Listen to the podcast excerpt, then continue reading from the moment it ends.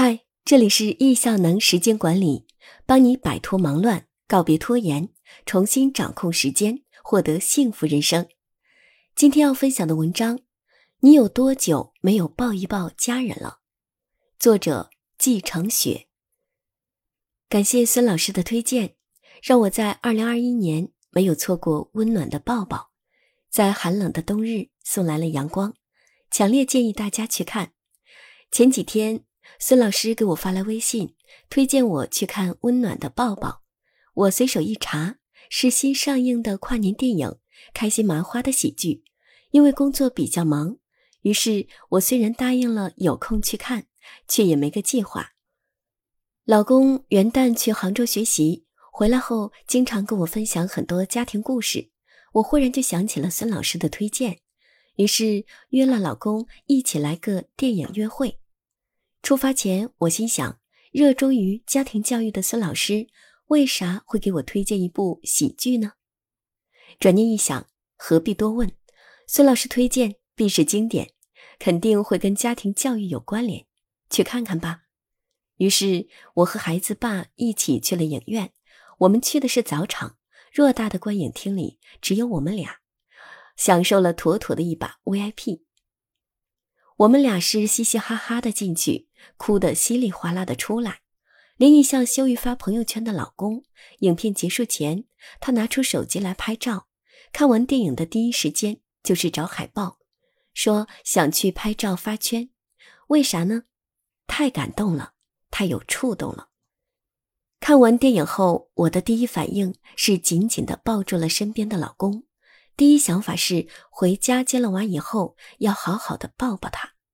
以后每天出门上学前，我们三个人要有温暖的拥抱；每天放学接他以后，我们要有温暖的拥抱；每天晚上睡前，我要给孩子和爱人最温暖的拥抱。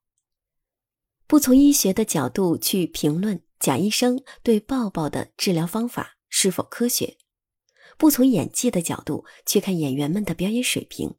我只从一个母亲的角度去看家庭对孩子的影响，以及未来我该如何去做。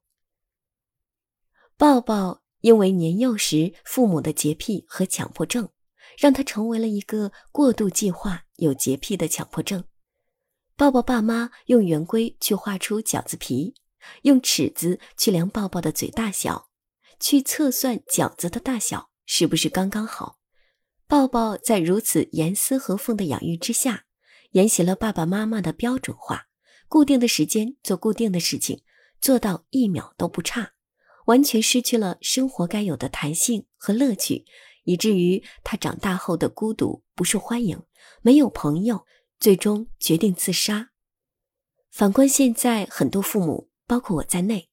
对孩子的教育，我们时常也给孩子定了各种规则、各种时间节点，希望他丝毫不差的去按照我们期望的完成所有的事情，规定的时间内做完规定的事，达到相应的标准，作业全完成，学校不迟到，考试考满分，所有事情标准化。然而，我们如此精确化养育，结果可能背道而驰。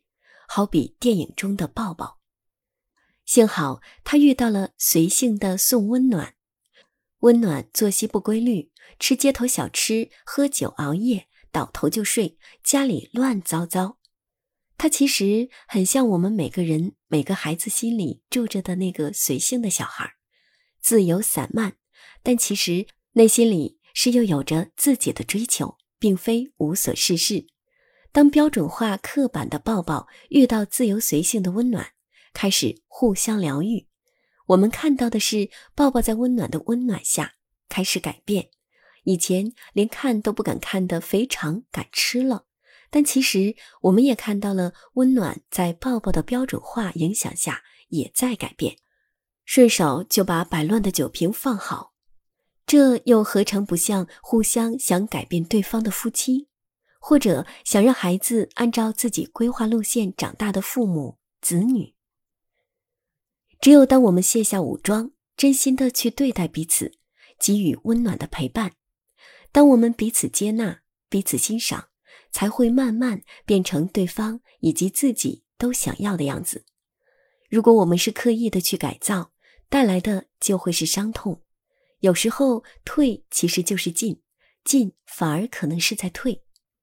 抱抱读到了六岁那年，爸爸妈妈留给他的信，他泪崩了，我也泪流满面，感动于抱抱的父母愿意为他做出改变，感受到了他们爱的力量。然而，我又有了更多的思考：如果他们不是选择等抱抱学会弹琴，再给他一个最大的抱抱，也许抱抱的人生会是另一番景象。天下没有哪个父母不爱自己的孩子，但是我们有时候却又在这份爱上加了太多的条件。希望孩子做到什么，我们在给予什么。然而，正是因为这种种条件，会让我们错失很多本该有的亲子美好时光。爸爸妈妈们放下我们的期待，不管孩子有没有达到我们理想的标准。不管他身上有多少我们认为需要改正的缺点，放下一切，每天给他一个温暖的抱抱，抱抱身边的爱人，抱抱你亲爱的孩子，抱抱老爸老妈，感恩每一个能拥抱的时刻，因为我们就是孩子的阳光，我们是爱人的阳光，我们是老爸老妈的阳光，我们是身边朋友们的阳光。给他们带去爱的温暖吧。